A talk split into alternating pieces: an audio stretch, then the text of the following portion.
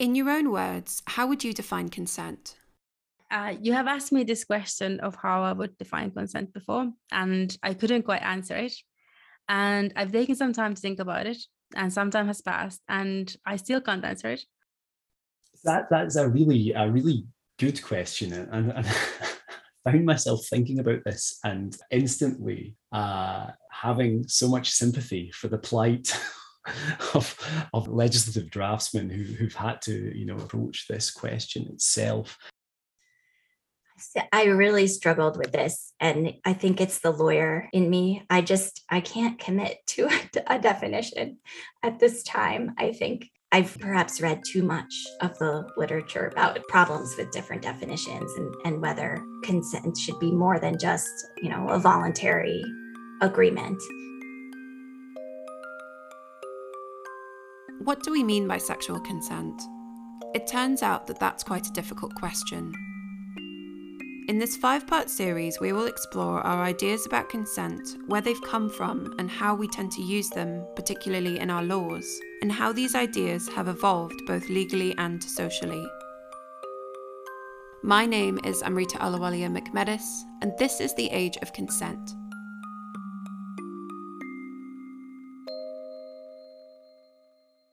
Last episode, we looked at the stereotypes and misperceptions we hold about rape and how these can have very real consequences for identifying, reporting, and accessing justice. In this episode, we will look more closely at how laws on rape tend to work in practice.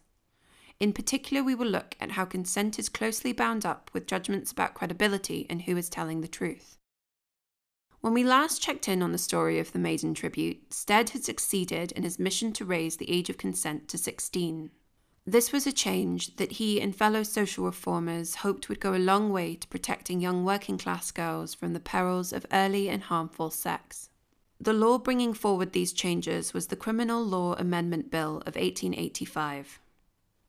This law marked a significant legal and social shift. For centuries prior to this, English law had defined rape as carnal knowledge of a woman forcibly and against her will, with later revisions replacing against her will with without her consent. This was a broad definition and it left a great deal of room for interpretation by judges and juries. But the Criminal Law Amendment Act, in theory at least, made one thing very clear a girl under the age of 16 could not consent.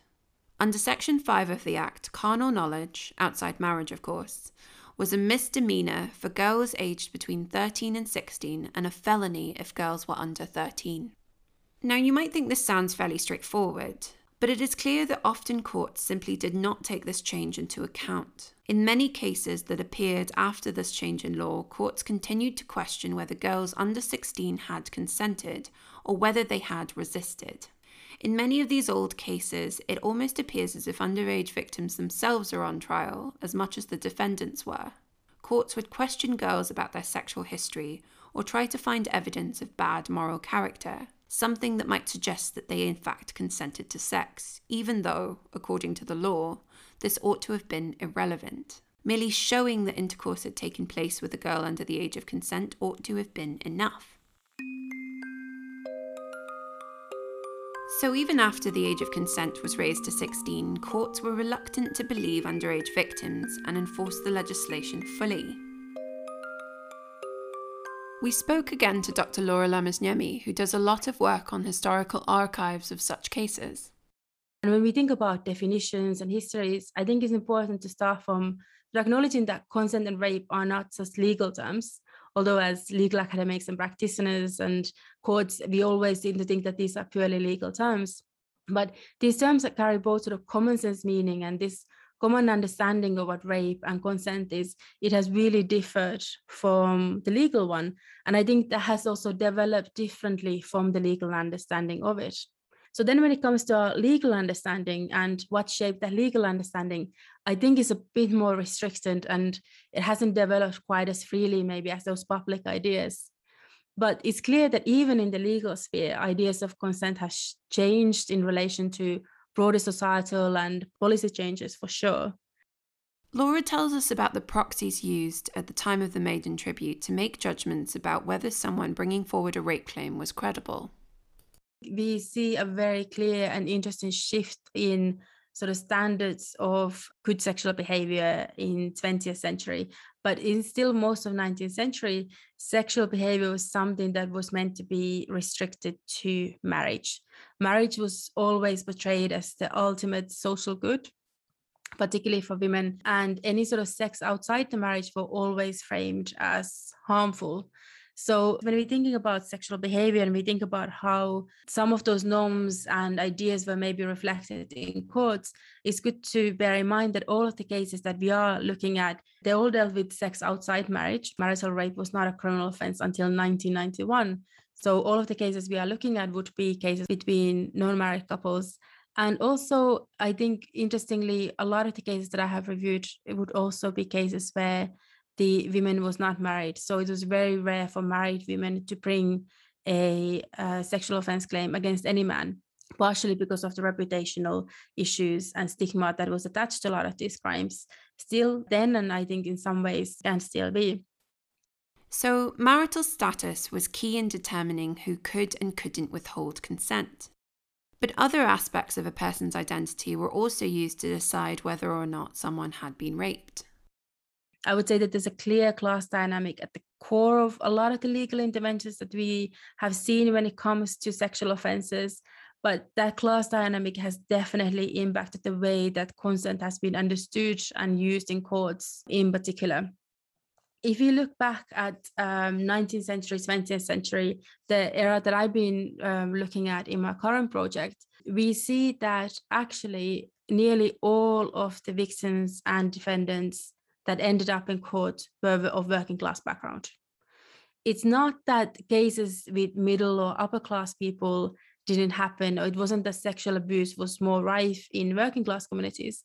It just meant that those cases didn't end up in court for whatever reason, for settlements out of court, for reputational damage fears, and so on.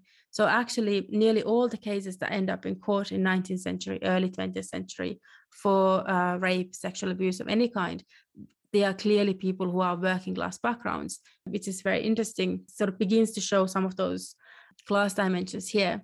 In the cases that I have reviewed, there is a, a really clear focus on working class communities and and a lot of the prejudices towards working class communities and the families that we saw in public discussions, those prejudices are clearly replicated in courts.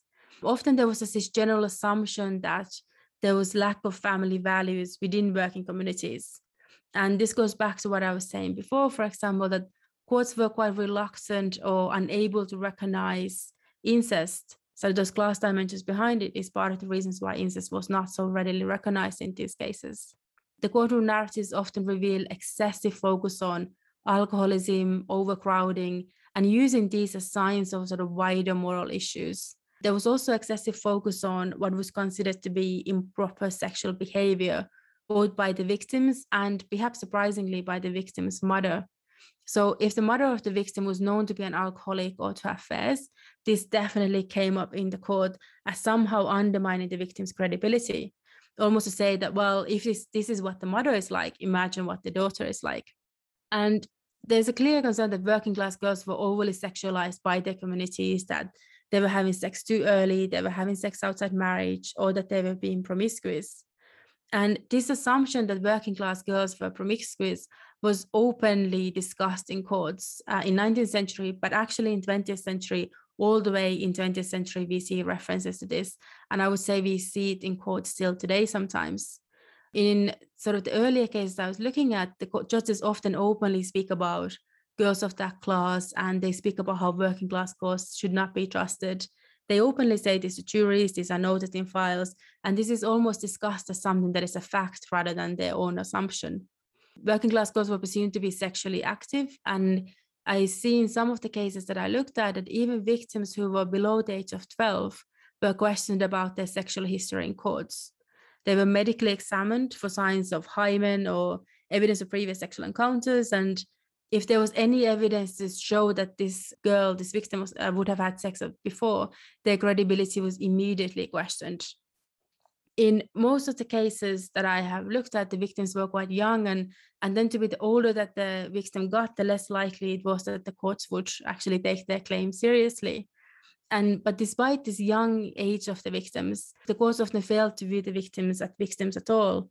It almost appears that the victims were on trial themselves as much as the defendants.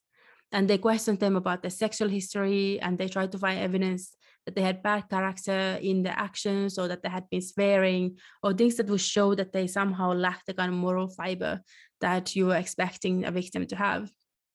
So the class dynamics were clearly there in courts. And I think it's fair to say that the court system was stacked against women and girls who brought the claims. I think in many ways it still is. But I would say, from a historical perspective, is that at times and at the same time, working class men use the same things that were used against women in their advantage. So, in some of the cases that I've seen, working class men have used overcrowding or alcoholism as mitigating factors successfully in courts. I've seen many cases from 19th century where alcohol was used as a mitigating factor for rape, even in the case of rape for small children. It wouldn't be the case anymore. You wouldn't be able to use alcoholism now. But then it was used quite frequently as something that, well, it sort of explains why, why he did what he did. So while the class dynamics were clearly there in courts, it didn't manifest in the same way when it came to men and women. Something that women would be punished for, like using alcohol, men could use to their advantage.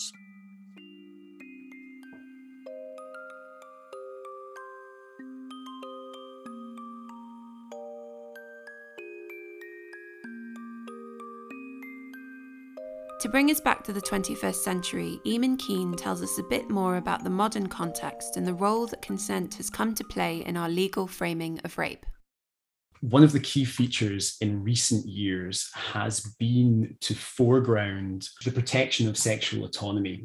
It's a kind of guiding principle by which the rest of the law uh, is, is structured, uh, and how one protects sexual autonomy tends to relate uh, to the question of consent.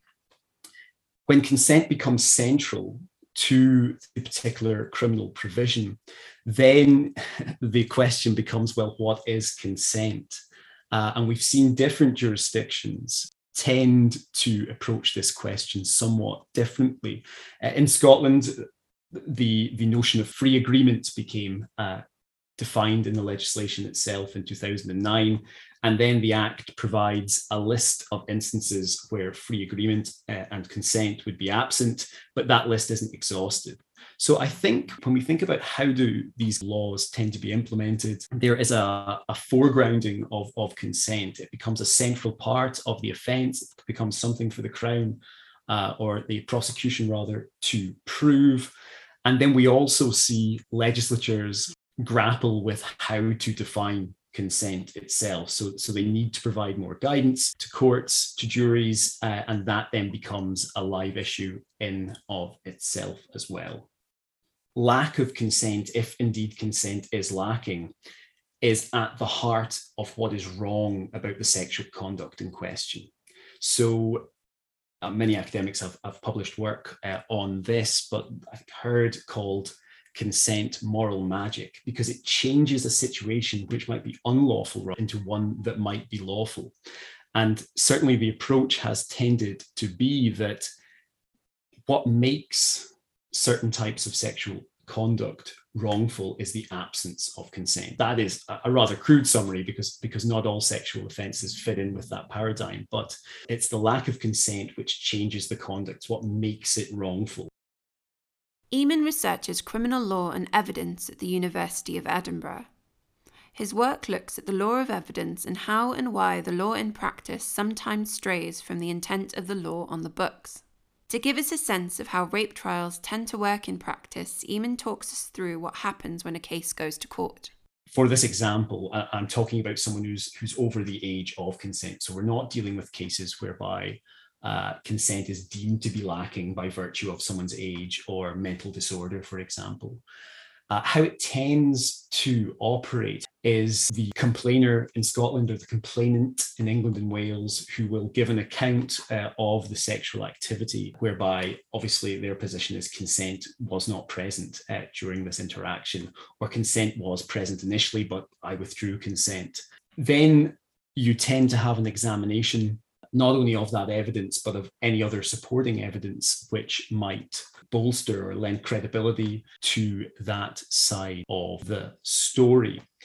Usually, but not always. And again, I, am speaking in somewhat crude terms here, but uh, in most of these cases, in my professional experience, uh, the defense tends to be that no, consent was present. So there tends to be, not always, but there tends to be uh, an acknowledgement that yes, sexual activity did occur, but that was with consent. Therefore, you have these two competing accounts. And of course, it's not for the accused, due to the presumption of innocence, to prove anything. The Crown, the prosecution, has to has to prove they are guilty. But the dynamic of these trials tends to be, uh, using that example, on the one hand, sexual activity, yes, it did happen, uh, but no, I didn't consent. And then the competing narrative, which is, well, it, it may have happened, but in fact, um, consent was present. What Eamon describes here is a version of the familiar trope of he said, she said, where a judge and jury are presented with two competing stories and have to decide which one they are going to believe.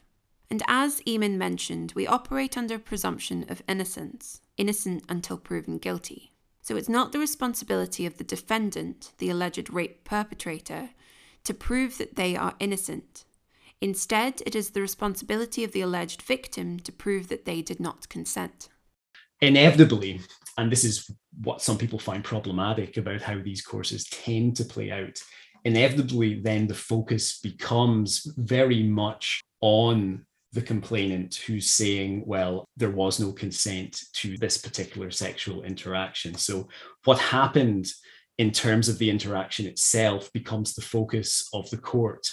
But other types of evidence tend to be led too. There might be medical evidence, which in most cases uh, is, is usually sort of down the middle, which says, well, sexual activity has occurred, but the evidence doesn't support either narrative, whether that's consensual or in consensual sexual activity. So that medical evidence only gets you so far. You tend then sometimes to also see in these kind of cases evidence of distress of the individual in question tending to be led, because that then is evidence which supports one side of the, the prosecution's narrative. Of course, it doesn't get them all the way, and there might be alternative explanations, or the jury might not accept that particular evidence. But in a general sense, that is the dynamic in these trials. So the focus is very much upon the alleged sexual encounter. And following on from that, this is where some of the criticism tends to arise because, of course, the accused, uh, the defense, uh, are entitled to test the evidence, to, to present that counter narrative, to look for issues with credibility and reliability and so you tend to then uh, often have a position where parties are diametrically opposed. You know, the complainant says this did happen, the defense say this didn't happen. And so the focus becomes on, on trying to work that out within the parameters of a criminal trial.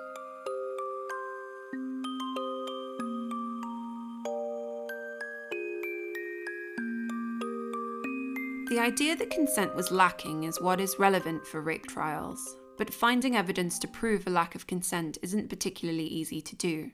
I mean, in the most recent period for which information is available in Scotland, for example, there were 300 prosecutions for rape or attempted rape.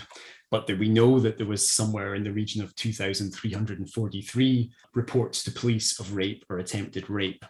So there are reasons uh, for that attrition rate, numerous reasons. In Scotland, as I've mentioned before, there are certain evidential considerations that don't necessarily apply elsewhere, which do make it more difficult for there to be a sufficiency of evidence. So what am I talking about when I refer to a sufficiency of evidence? Well, I'm talking about the assessment by the prosecuting authorities uh, about the case as its whole. They will only prosecute in the public interest, but also they have to be satisfied that there is sufficient admissible evidence, and they often also take a view on credibility and reliability of witnesses right at the outset, or they do take a view on that. That is a relevant factor as well.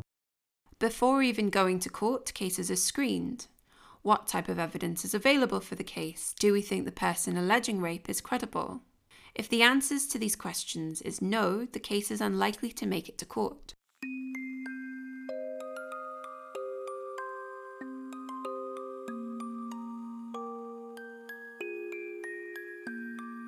As we saw in previous episodes, we have quite specific views on what rape looks like and who rape victims and perpetrators are, and these views don't always line up with reality.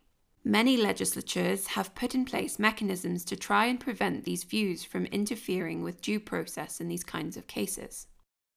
Even though we had what was prima facie quite progressive legislation on the books or would have been perceived uh, to be progressive, we had initially some decisions which didn't seem to accord with the legislative tension. So judges deciding, well, actually, in fact, I think the fact that this woman did have a sexual relationship with someone else known to the accused is a relevant question in the context of, of whether they consented to sex with the accused. So initially there was concerns about that. And then the appeal court in Scotland issued a five judge bench decision where they said, you know, this just stuff isn't relevant. It's it's on the defense to prove that this kind of evidence should be admitted into trials. They bear the onus. They must make an application in terms of the legislation, and the evidence has to be relevant at common law and in terms of the statute. But notwithstanding uh, this judgment, and notwithstanding the law that we have on the books, we've seen instances in reported judgments from the appeal court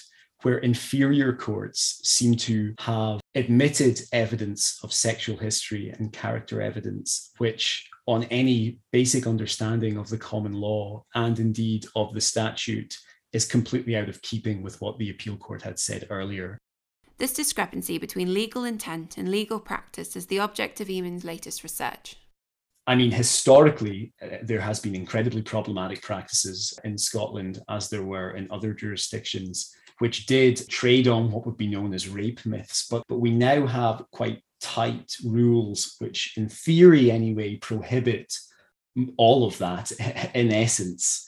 How effective those rules are in practice, though, is also uh, a relevant question, and it's one that I'm, you know, exploring with Professor Sharon Cowan of the University of Edinburgh and Professor Vanessa Munro of the University of Warwick, in a kind of empirical project that looks to see whether the law in the books is, is, is how it's translating to the law in action. And we can say that it's a, a relevant question of study because there has been a lot of Scottish appeal court cases which have indicated that something is going wrong with how these how these laws on sexual history evidence are being applied in practice.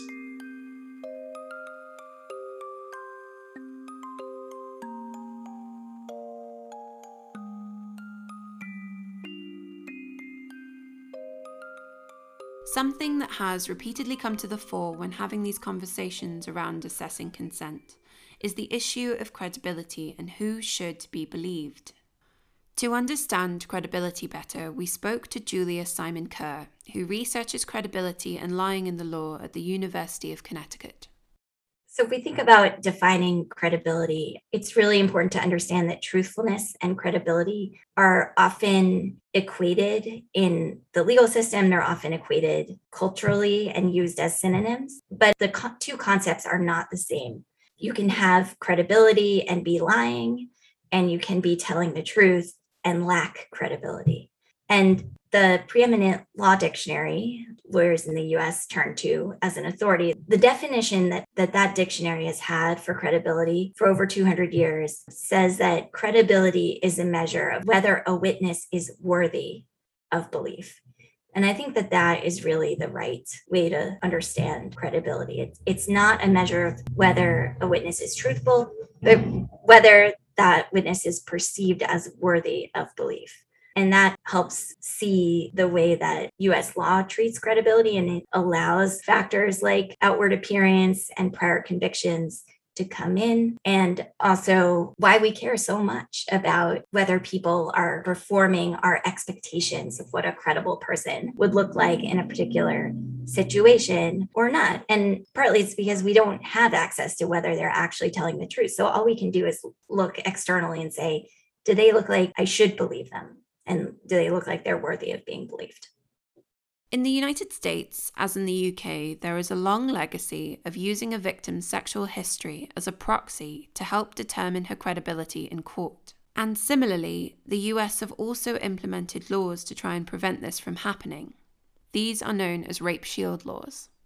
The use of sexual history evidence. So that's essentially you have somebody who's alleging they were a victim of rape. And in the trial, the defense tries to bring in, well, this woman likes to sleep with lots of different men. That's her sexual history. And the use of that kind of sexual history evidence in sexual assault trials is actually part of a broader phenomenon of connecting women's credibility with evidence that women were not maintaining norms of sexual propriety. So that women were behaving in unchaste ways.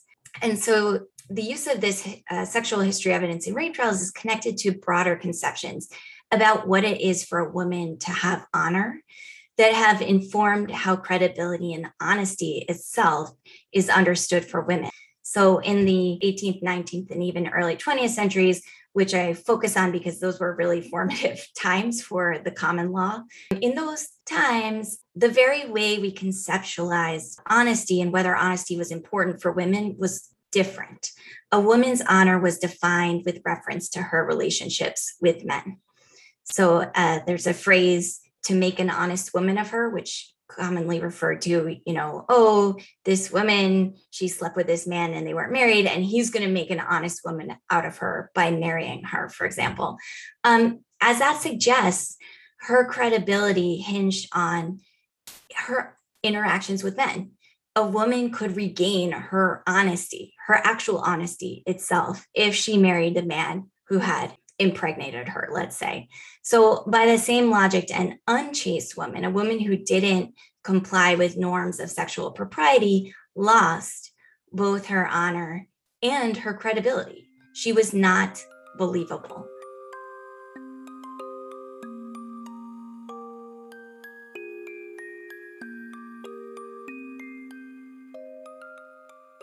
you can see this connection in lots of different ways in, in literature, of course, um, and then also in the law in both the US and the UK as well. So for women, moral purity was the equivalent. It was so intertwined that you would use morals for women where you would use honesty for men. And given that connection, I did a bunch of research years ago looking at how in the US in the 19th and early 20th centuries, attorneys were actually trying to impeach the credibility of female witnesses with evidence they that they lacked chastity. And this was not just in sexual assault cases. This was in cases where women were just coming in to say, you know, I saw somebody running down the street and later on there was an arson.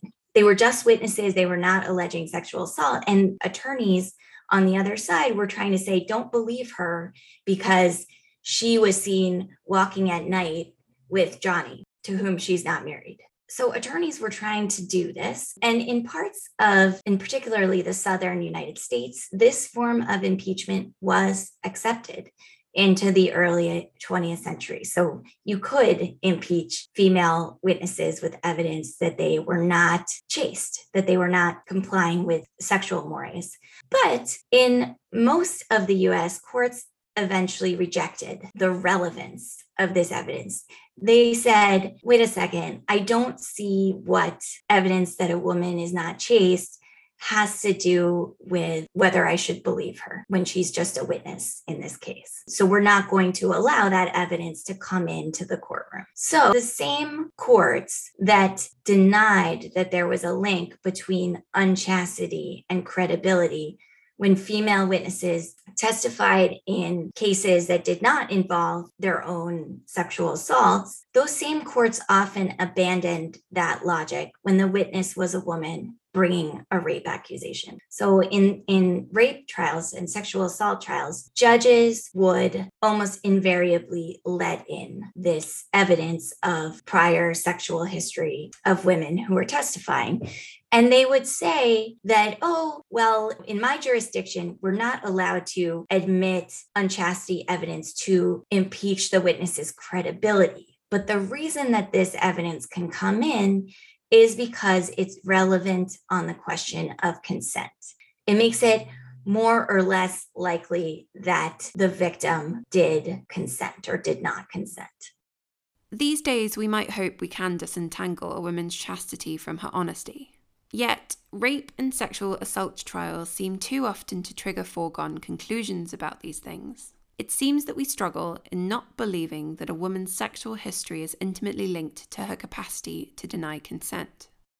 Ironically, though, judges would assert that, but to get to that conclusion, they needed to go through credibility. So, what is the logical path between a woman's sexual history and whether she consented in this particular time to this particular sexual encounter? The judges found themselves referring to credibility in order to make that logical connection because credibility is necessarily at issue when a defendant disputes the woman's account that she did not consent, right? We're saying you shouldn't believe her.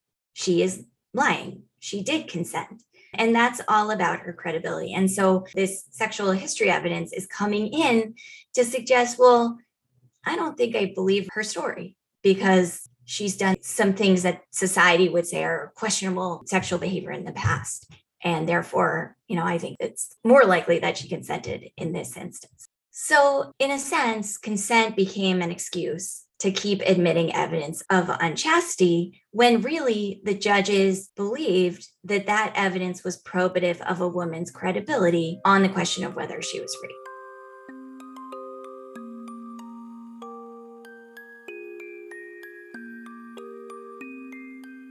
Of course, sexual history is not the only factor that impacts whether or not someone's rape allegation will be believed by courts.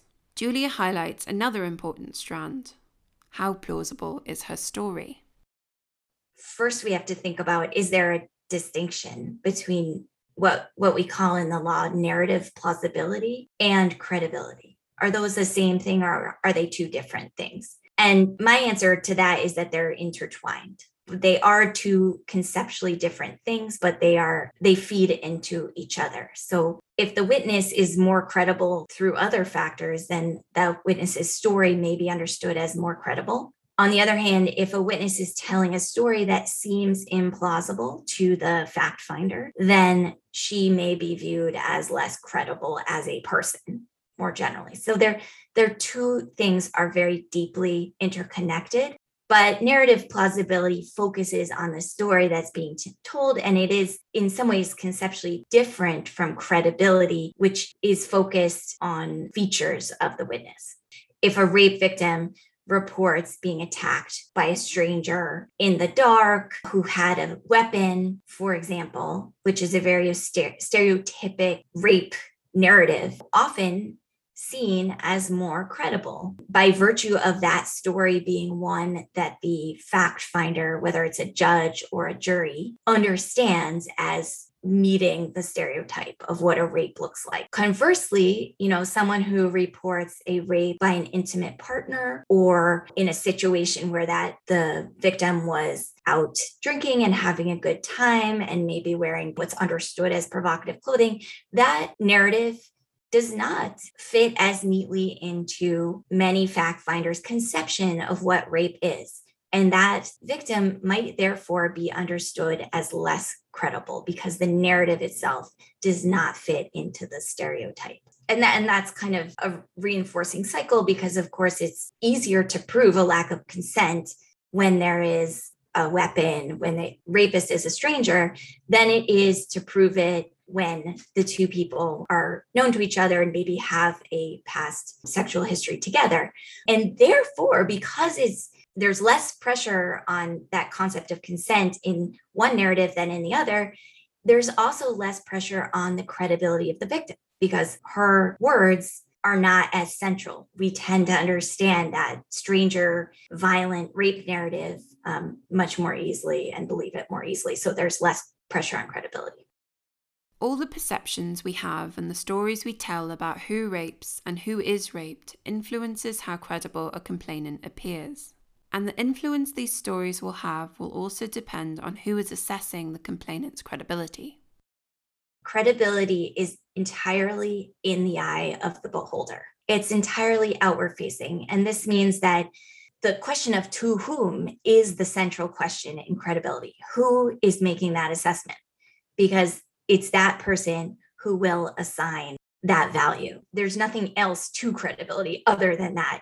Eye of the beholder judgment so it will it will matter and and that's why a lot of emphasis has been placed on training law enforcement for example to be respectful of victims who come in and say that they've been the victim of a rape or a sexual assault to follow procedures and not just discount that narrative because it doesn't jive with whatever that particular officer thinks a rape looks like, for example. And then prosecutors actually wield enormous power in this area as well. And there's some really interesting work by a colleague of mine, Anna Offit, on the topic of the prosecutorial imagination and essentially how prosecutors think a lot about what jurors will think when they are shaping their cases, when they're deciding what cases to bring, when they're deciding what evidence to put on in the courtroom. So they're actually having discussions of imagining the minds of jurors and thinking about whether this particular rape victim is going to be credible to those jurors. And a lot of those imaginings are just extremely stereotypical. They're, oh, well, this person has connections with law enforcement. So they're likely to believe X, or this person lives in a community where they have a lot of negative interaction with law enforcement. So they're likely to believe Y. You know, this kind of thing. And that's actually shaping how cases, at least criminal prosecutions, are brought. And it, it's really fascinating to think about how that prosecutorial imagination itself is, is shaping how credibility is going to be discussed in the courtroom and how they're going to try to make victims seem credible to those imagined jurors about whom the prosecutors really don't know very much.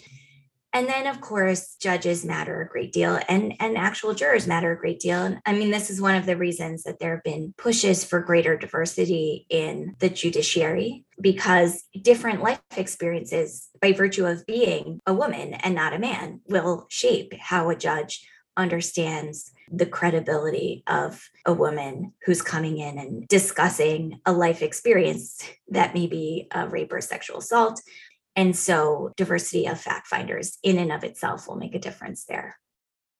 Talking about the diversity of judges and juries brings to the fore the fact that people making decisions in rape trials are just that they're people. And with very little evidence to go on, and many prejudices, perceptions, and biases to resist, they are taking on a difficult task.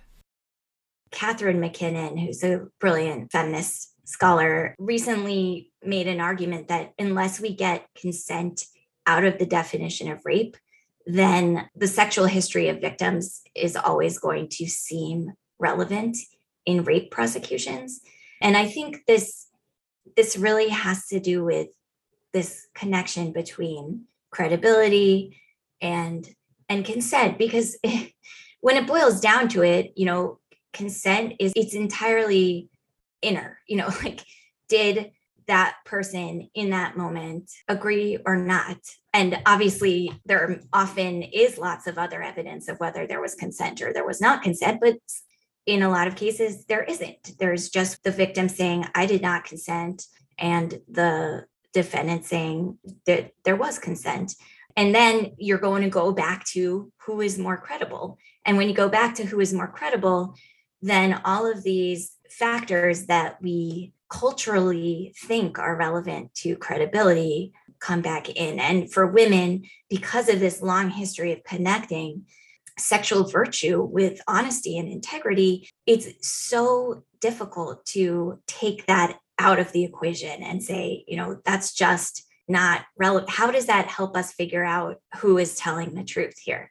And so it's difficult. There's just an intuition that also, you know, the sexual history between these two people in particular, right? We should know about that because that might shape whether we believe that there was no consent given in this particular instance. So you know, Catharine MacKinnon's argument is consent is the reason the rape complainant is put on trial. And it's what makes the complaining witnesses' sexual histories seem and be relevant to the accused perpetrator's defense. Because she says it's ultimately defined about how the victim felt about it rather than in terms of what the perpetrator did to the victim.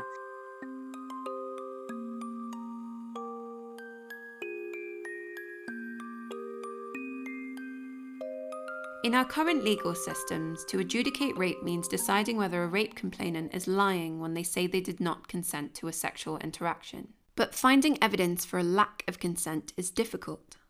So instead, we use lots of different proxies to help make these decisions. But these proxies are flawed and often deeply troubling, and we know it. So, where do we go from here?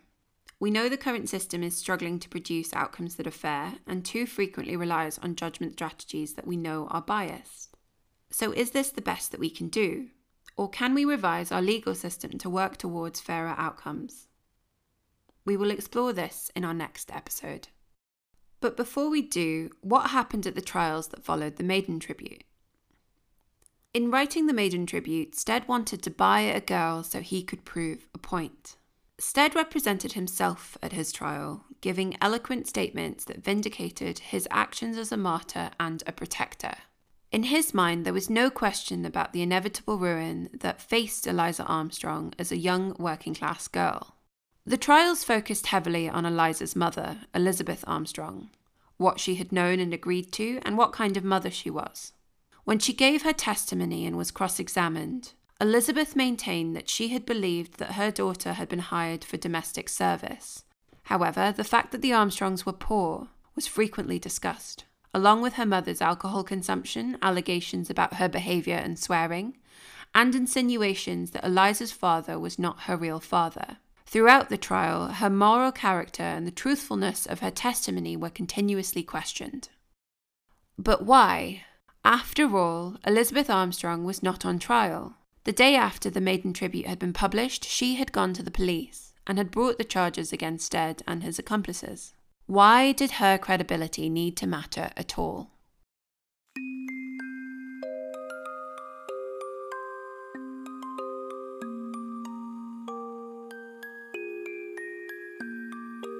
This has been the third episode of The Age of Consent, a podcast by Narrative Matters, written and produced by me, Amrita Ahluwalia McMedis, and Gabrielle Blackburn.